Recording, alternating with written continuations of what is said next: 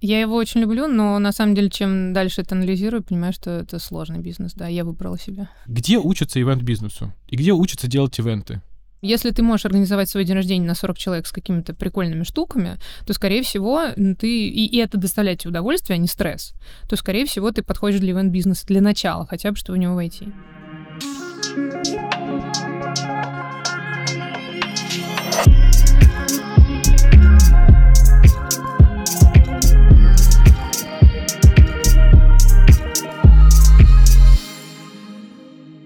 Всем привет, это подкаст «А за окном России». Меня зовут Сергей э, Гребенников, и мы продолжаем наши выпуски с э, лучшими людьми нашей страны. В гостях сегодня у меня а, мой а, друг, соратник по жизни Мария Захаревская, наверное, не всегда хочется э, называть должности, потому что мы так э, давно дружим, но для вас, дорогие друзья, скажу, что это а, руководитель э, самого классного ивент-агентства в нашей стране. А, Маш, привет. Привет, Сереж, спасибо. Знаешь, сегодня мы, наверное, поговорим про ивенты. Вот буквально на днях проводили совещание по нашему предстоящему проекту «Российский интернет-форум», и Катя Воробьева, пиарщик Арифа и исполнительный директор РАЭКа сказал, что, слушай, а в России нету а, конференций классных по ивенту. А вот скажи, пожалуйста, где учатся ивент-бизнесу? И где учатся делать ивенты? Слушай, ну, э, раньше учились на департаменте маркетинга, соответственно, где-то там.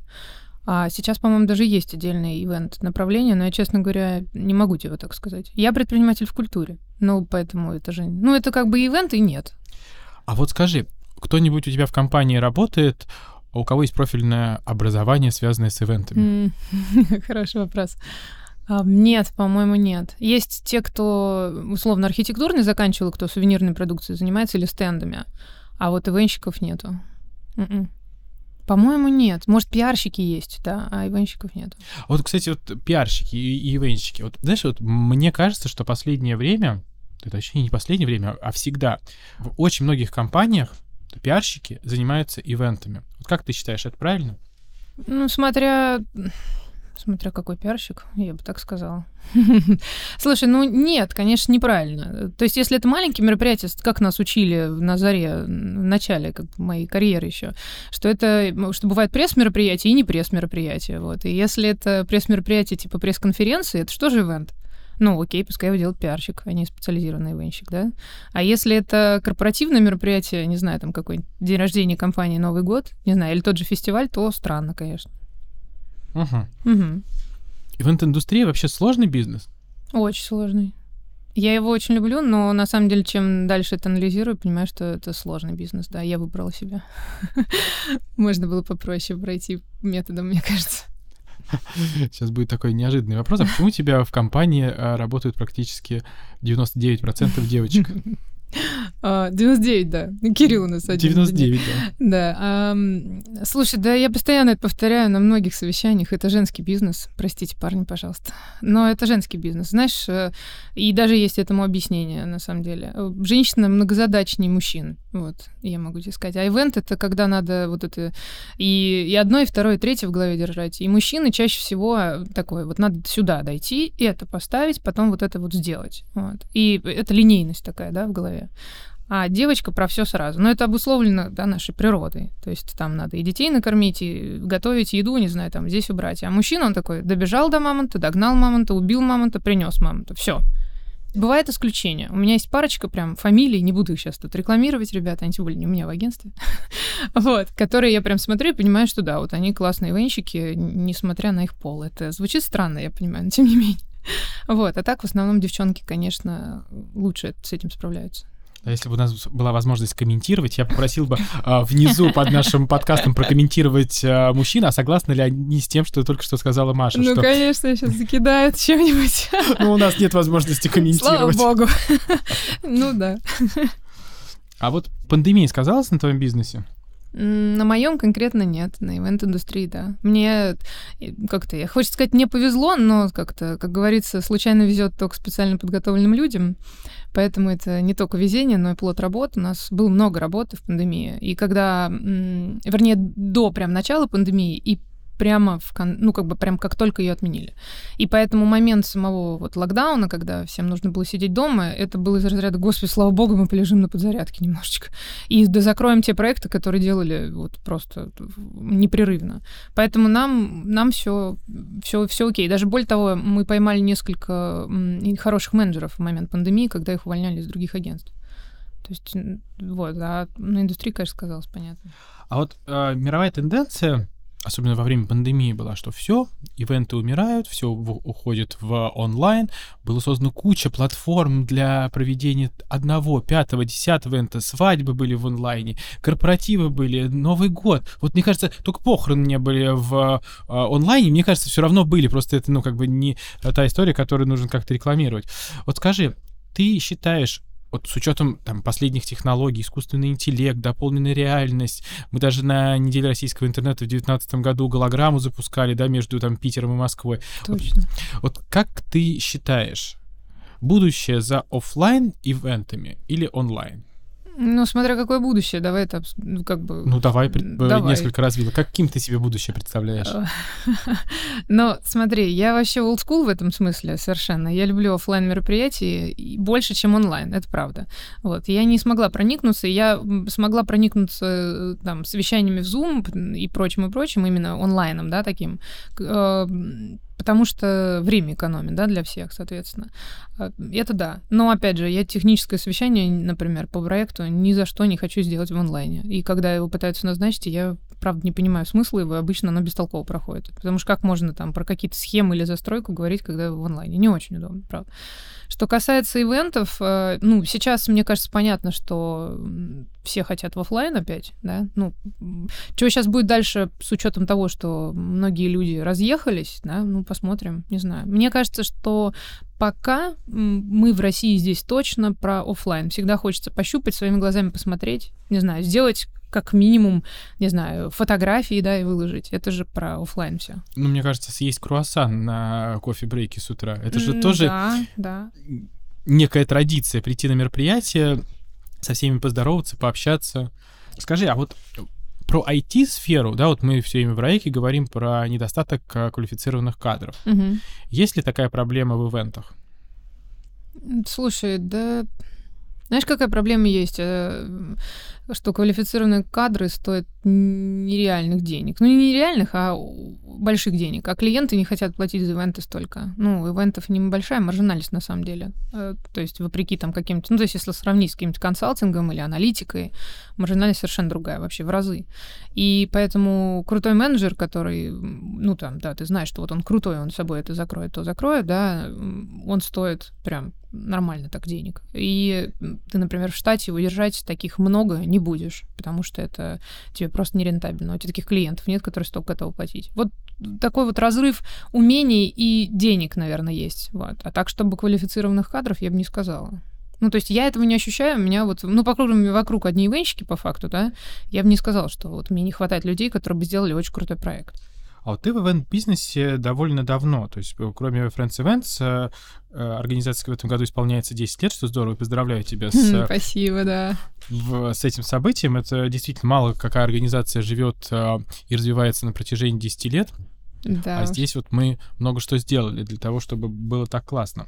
Вот если я там, ну, я не знаю, закончил какой-нибудь институт, ну, неважно, там, по рекламе, по пиару, да, и вот в принципе, понимаю, что хочу, наверное, пойти работать в ивенты, потому что это классно, я могу путешествовать по России, могу путешествовать э, в другие страны.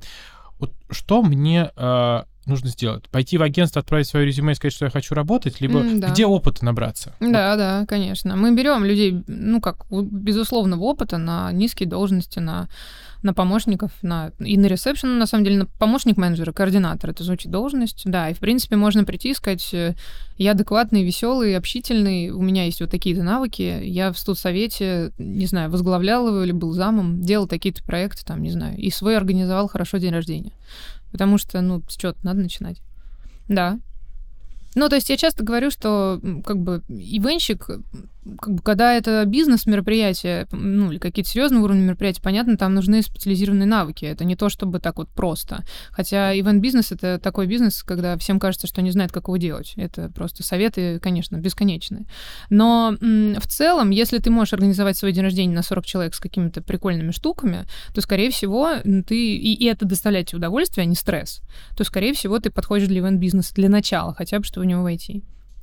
И тут важна история. У нас есть такая тоже несколько таких моих, не моих сотрудников, а людей, которые приходили к нам работать. Тут очень важно иметь реальное желание общаться с людьми и быть на таком вот реальном позитиве, что ли, или на какой-то доброжелательности к людям. Потому что если ты не готов этого делать, то с ивентами не очень. Да, в принципе, ни с чем не получится, если ты не, не Не-не-не, ну есть, ну слушай, сидишь, рисуешь себе, там, не знаю, картинки, всех ненавидишь.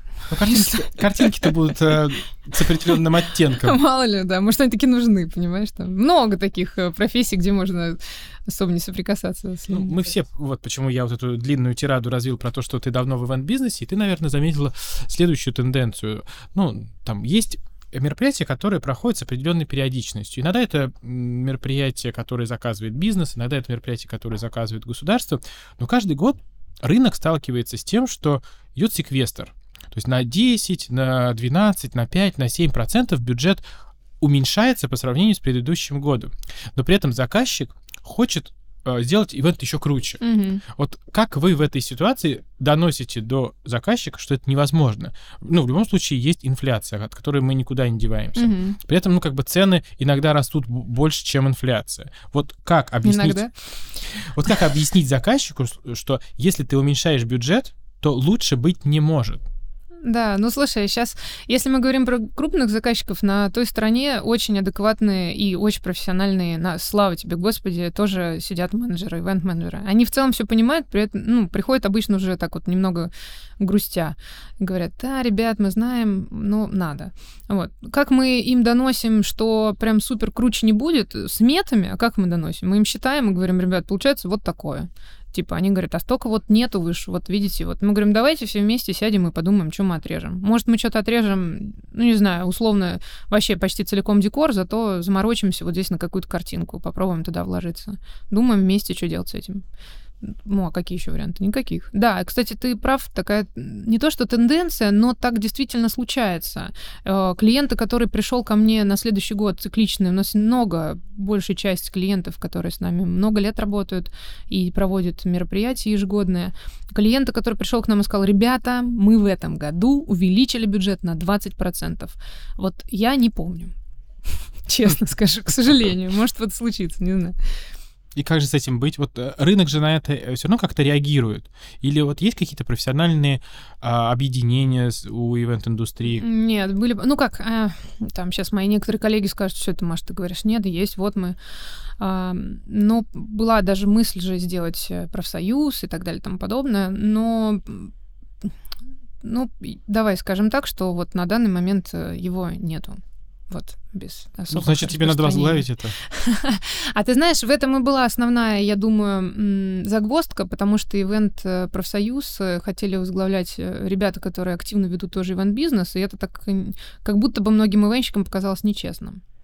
Ну, это, наверное, почему РАЭК существует по сей день, потому что а, там исполнительные органы РАЭК это не какая-то отдельно стоящая компания. Вот, да. Да, да. А там были ребята, просто несколько ну, агентств, типа, ребят, давайте мы сейчас сделаем профсоюз, и мы его возглавим. Мы такие, а почему вы? Ну, как бы в смысле, а еще взнос платить, а почему вам? Ну, короче, вот угу. и все, да.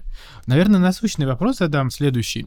А, долго рынок обсуждал, пиар-отдел иметь внутри э, компании угу. или достаточно только пресс-секретаря и нанимать э, пиар-агентство? Тот же вопрос с ивентом. Как большой компании, ну, такой средний, давай возьмем, угу что делать, если проводят один раз мероприятие в месяц? Что нужно? Иметь свой ивент-отдел, либо обращаться к ивент-агентству? Раз в месяц проводят мероприятие? Да, там человек на 200-300. На, и скорее, ну, как бы, как это сказать, э, скорее всего, у них будет свой ивент-отдел. Вот, я тебе так скажу по опыту. То есть, и они будут сами это маленькое мероприятие делать. А если они делают какие-то серьезные истории, которые нестандартные, то тогда они будут заказывать это у агентства. Вот так. То есть э, обычные маленькие какие-то мероприятия, конференции люди делают. Ну, то есть если они тем более у них еж... ну, там, ежемесячные, условно говоря, они вырастут, скорее всего, каких-то своих кадров и будут на них экономить, и люди будут сами а, находить подрядчиков и как-то делать ивент.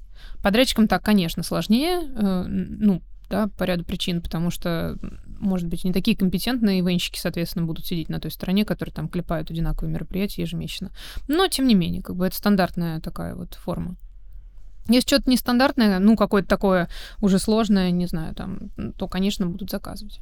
Опять же, мы знаем с тобой несколько больших компаний, в которых э, целые, мне кажется, внутри целые ивент-агентства есть. Знаем. Ну да.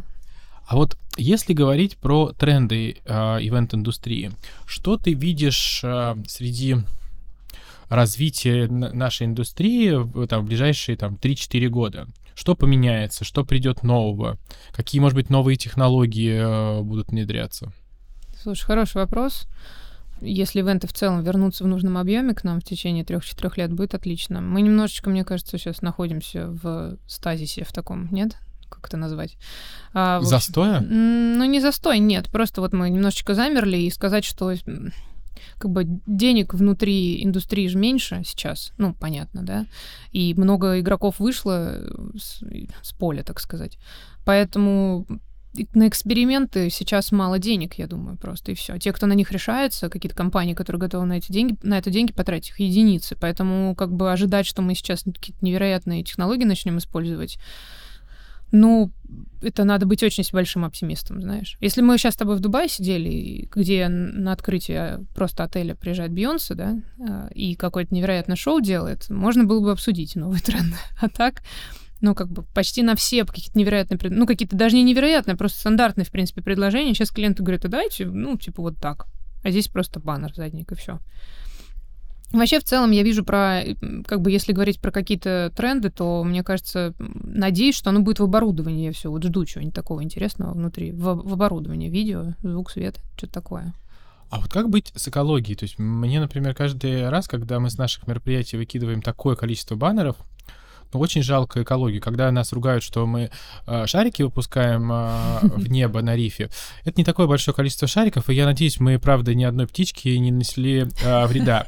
Но когда выбрасывают после любого мероприятия кучу пластика, баннерной ткани, всего-всего-всего, мне кажется, этим мы больше загрязняем окружающую среду. Вот не видишь ли ты здесь некое развитие в вот каких-то электронных баннерах, задниках, чего угодно? Это экран называется.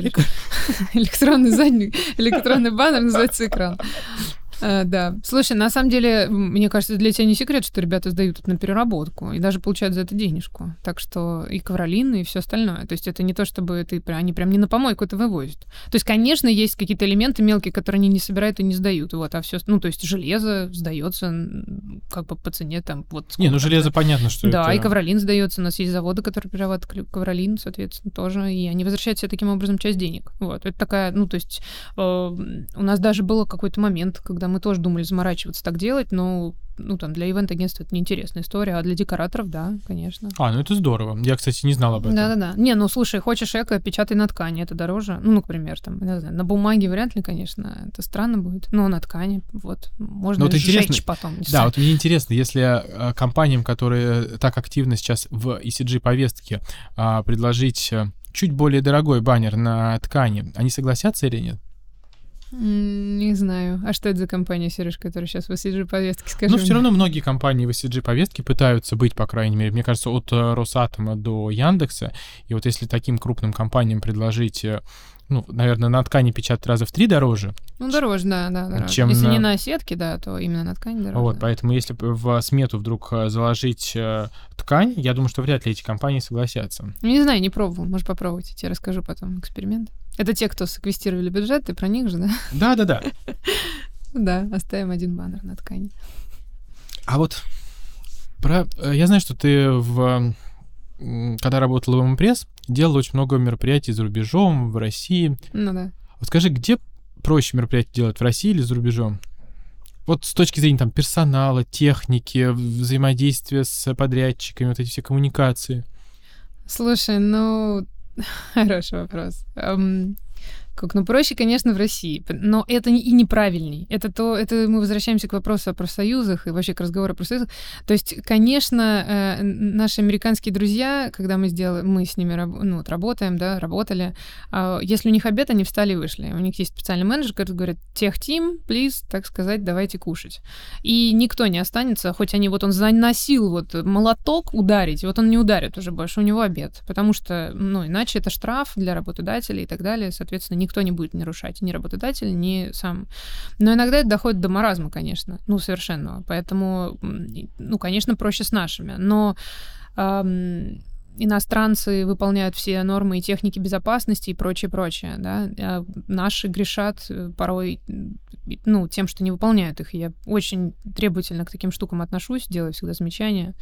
Поэтому, ну и, конечно, ценообразование, оно не гибкое практически вообще, да, и это, конечно, цены умноженные на много-много раз, потому что их персонал стоит в разы дороже и все они находятся в своих собственных профсоюзах, каждый, каждый подтверждает свою лицензию и так далее. То есть здесь клиент просто должен быть готов платить э, совершенно другие деньги, если он за границей делает мероприятие. Вот опять же, все-таки нехватка профсоюза на это влияет, но мне кажется, что ну, там, любой большой бренд российский, вот ему скажут, там, миллион рублей стоит в России, и 5 миллионов там, например, в Италии. То же самое, да? Да, ага. они согласятся. Как только ты здесь скажешь, ой, это стоит 3 теперь, они скажут, нет, нам это не надо. Э, да, я думаю, что ты прав, да. Вот все время вот этот подход, он очень своеобразный. Кому-то мы можем э, платить, а вот себе здесь нет. А, ну да, потому что есть еще компании демпингующие. Ты, скорее всего, там не найдешь за 3 копейки, просто физически. А здесь мы с тобой сами знаем подрядчиков, которые придут и скажут, ну ладно, тогда, типа, а мы еще на 40 дешевле сделаем. Это такой, ну, как бы, это такая конкуренция малоздоровая уже здесь. Ну, это, наверное, просто от того, что мало сейчас денег внутри индустрии, вот и все.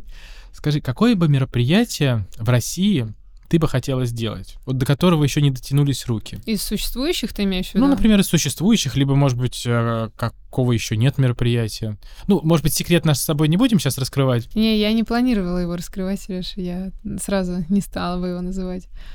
А какой бы. Слушай, ну, наверное, Макс я бы сделала. Авиасалон.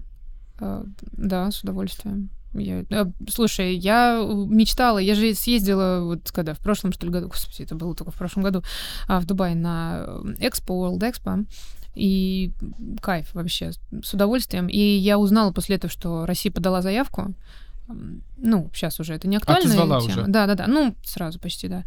Я как раз уезжала, когда мы, они с World Expo из Дубая, они, мы уже отозвали заявку как раз. вот. Но за это время, короткое пару дней, я успела помечтать, что я вот хотела бы делать, конечно, такое мероприятие. Вот, да. А вот, например, э, вот ты была на Экспо в Дубае, какие-то похожие мероприятия в России э, проводились, я имею в виду такого уровня?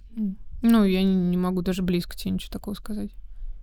Это как вот Tomorrowland, да, фестиваль в Буме. Ну, что похоже. Ну, наверное, Alpha Future People проводилась, но это как будто бы одна сотая часть Tomorrowland. Ну, это, кстати, вопрос. То есть в России вроде бы есть деньги, есть креатив. В чем проблема? Почему мы не можем, например, э, такой же экспо сделать, как в Дубае? Ну, э, слушай, это вопрос не ко мне, это, собственно, э, там были огромные спонсоры, и сам Дубай вкладывался в постройку этих невероятных, да, там конструкций общие, общих, да, эксповских, и м, кто там был, Emirates же, да, был там спонсором, понятно, что это тоже государство, да, давал деньги, но это желание государства вот так вот себя показать ну, как бы выделить такой объем финансирования, чтобы просто построить еще, еще одну станцию метро, на секундочку, да, как бы легкого, понятно, у них там на улице, но тем не менее, просто целую часть пустыни отдать под этот World Expo.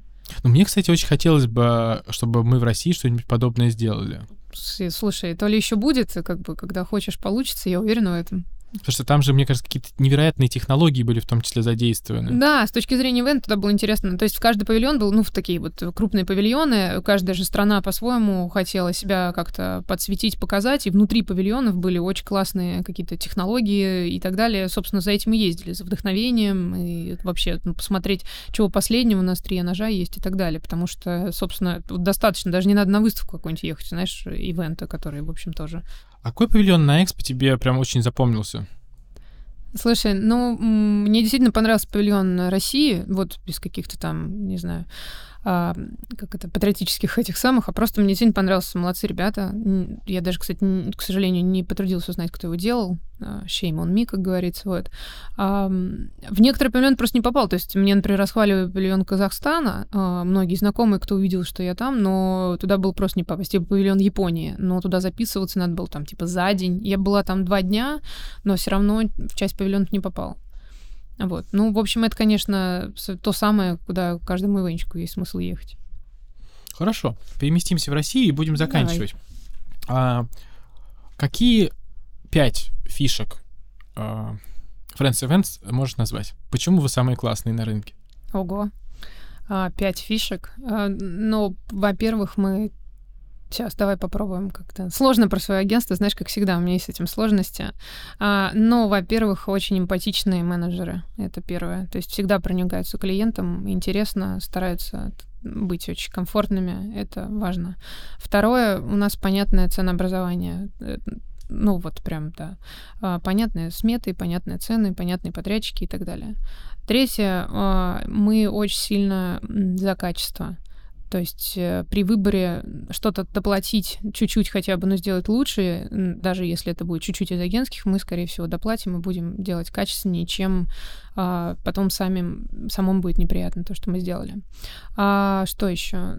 Четвертое, наверное, это что люди в целом э, в целом интересные внутри, агентства работают, и они эм, заточены на такое вот созидание. И это важно вместе с ними взаимодействовать и делать мероприятия.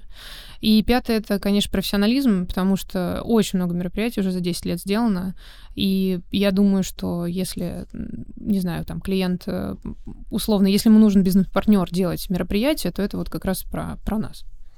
Ну, здорово. мне кажется, не просто так называется агентство Friends Events. Вот э, то, что ты назвала пять пунктов, мне кажется, они все про людей. Да, это правда. Они все про людей. Спасибо тебе большое, что согласилась прийти сегодня в эфир. Мы первую часть э, э, большого интервью заканчиваем, а сейчас я хочу перейти к Блицу. Оно буквально 2-3 минуты. Так. Это пять коротких ответов, пять коротких вопросов и пять коротких ответов.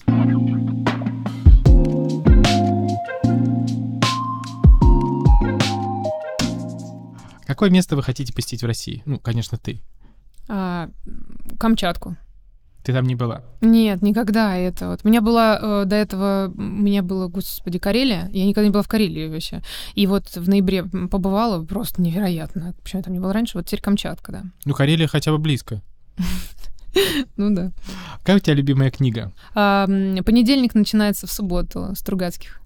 Это вообще про нас, мне кажется. Это да.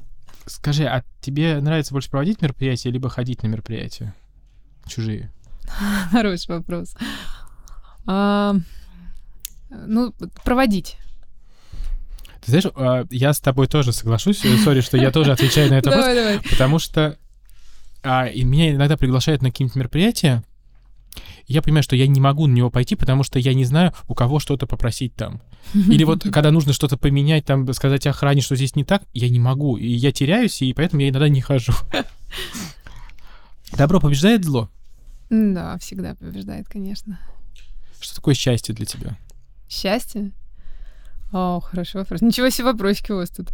Um, ты знаешь, наверное, щ... не наверное, точно. Счастье для меня — это гармония когда с собой внутри и с миром, который вокруг меня. Это счастье. То есть я чувствую себя как и вне, так и внутри гармонично, счастливо, когда все, что происходит, оно, ты с этим согласен. Тебя это устраивает. И пусть так будет. Да. Маша, я, конечно, тебе хотел э, задать вопрос. Какое у тебя самое любимое мероприятие? Ну, я знаю ответ на этот вопрос. Давай, какое? Мне кажется, это риф. Я его очень люблю, это правда. Знаешь почему? А, ну, ты знаешь почему. Там много причин. И в том числе, знаешь почему? Потому что обычно это наше первое мероприятие на улице весной. Ну, то, что весна. Для меня это просто это наконец-то. Вот это, господи. Да, я его обожаю. И так здорово, что, мне кажется, сколько мы знакомы, каждый год э, ты вместе со своей командой делаешь риф только лучше. О, спасибо большое. Мы делаем 15 лет, на самом деле. Вот э, костяк команды делает риф 15 лет. А вы будете на рифе как-то свое десятилетие отмечать? Да, но это будут сюрпризы, да, будем, будем. То есть так ты приглашаешь э, всех приехать на риф и что-то увидеть от Friends Events? Это точно, да. Ивент-агентство рифа точно будет на на рифе в этом году отмечать свое десятилетие. Ну, может быть, нам разрешат с тобой сделать небольшую провокацию. Надеюсь, не сейчас. Нет, не сейчас. На рифе. На рифе. А, на рифе. Э, да, давай, может быть, не знаю даже, я это как-то... Да, можно попробовать. Ну, попробуем. Если получится, вы все будете в восторге. Приезжайте на риф. Спасибо, Маш, э, что ты согласилась сегодня прийти в студию. Было очень интересно. Я надеюсь, что все, кто нас э, слушает сейчас, э, тоже подчеркнули много полезной информации. Спасибо, что пригласил, Сереж. Мне очень приятно. Спасибо. И с вами был Сергей Гребенников, Мария Захаревская и подкаст «А за окном России». Слушайте нас во всех платформах.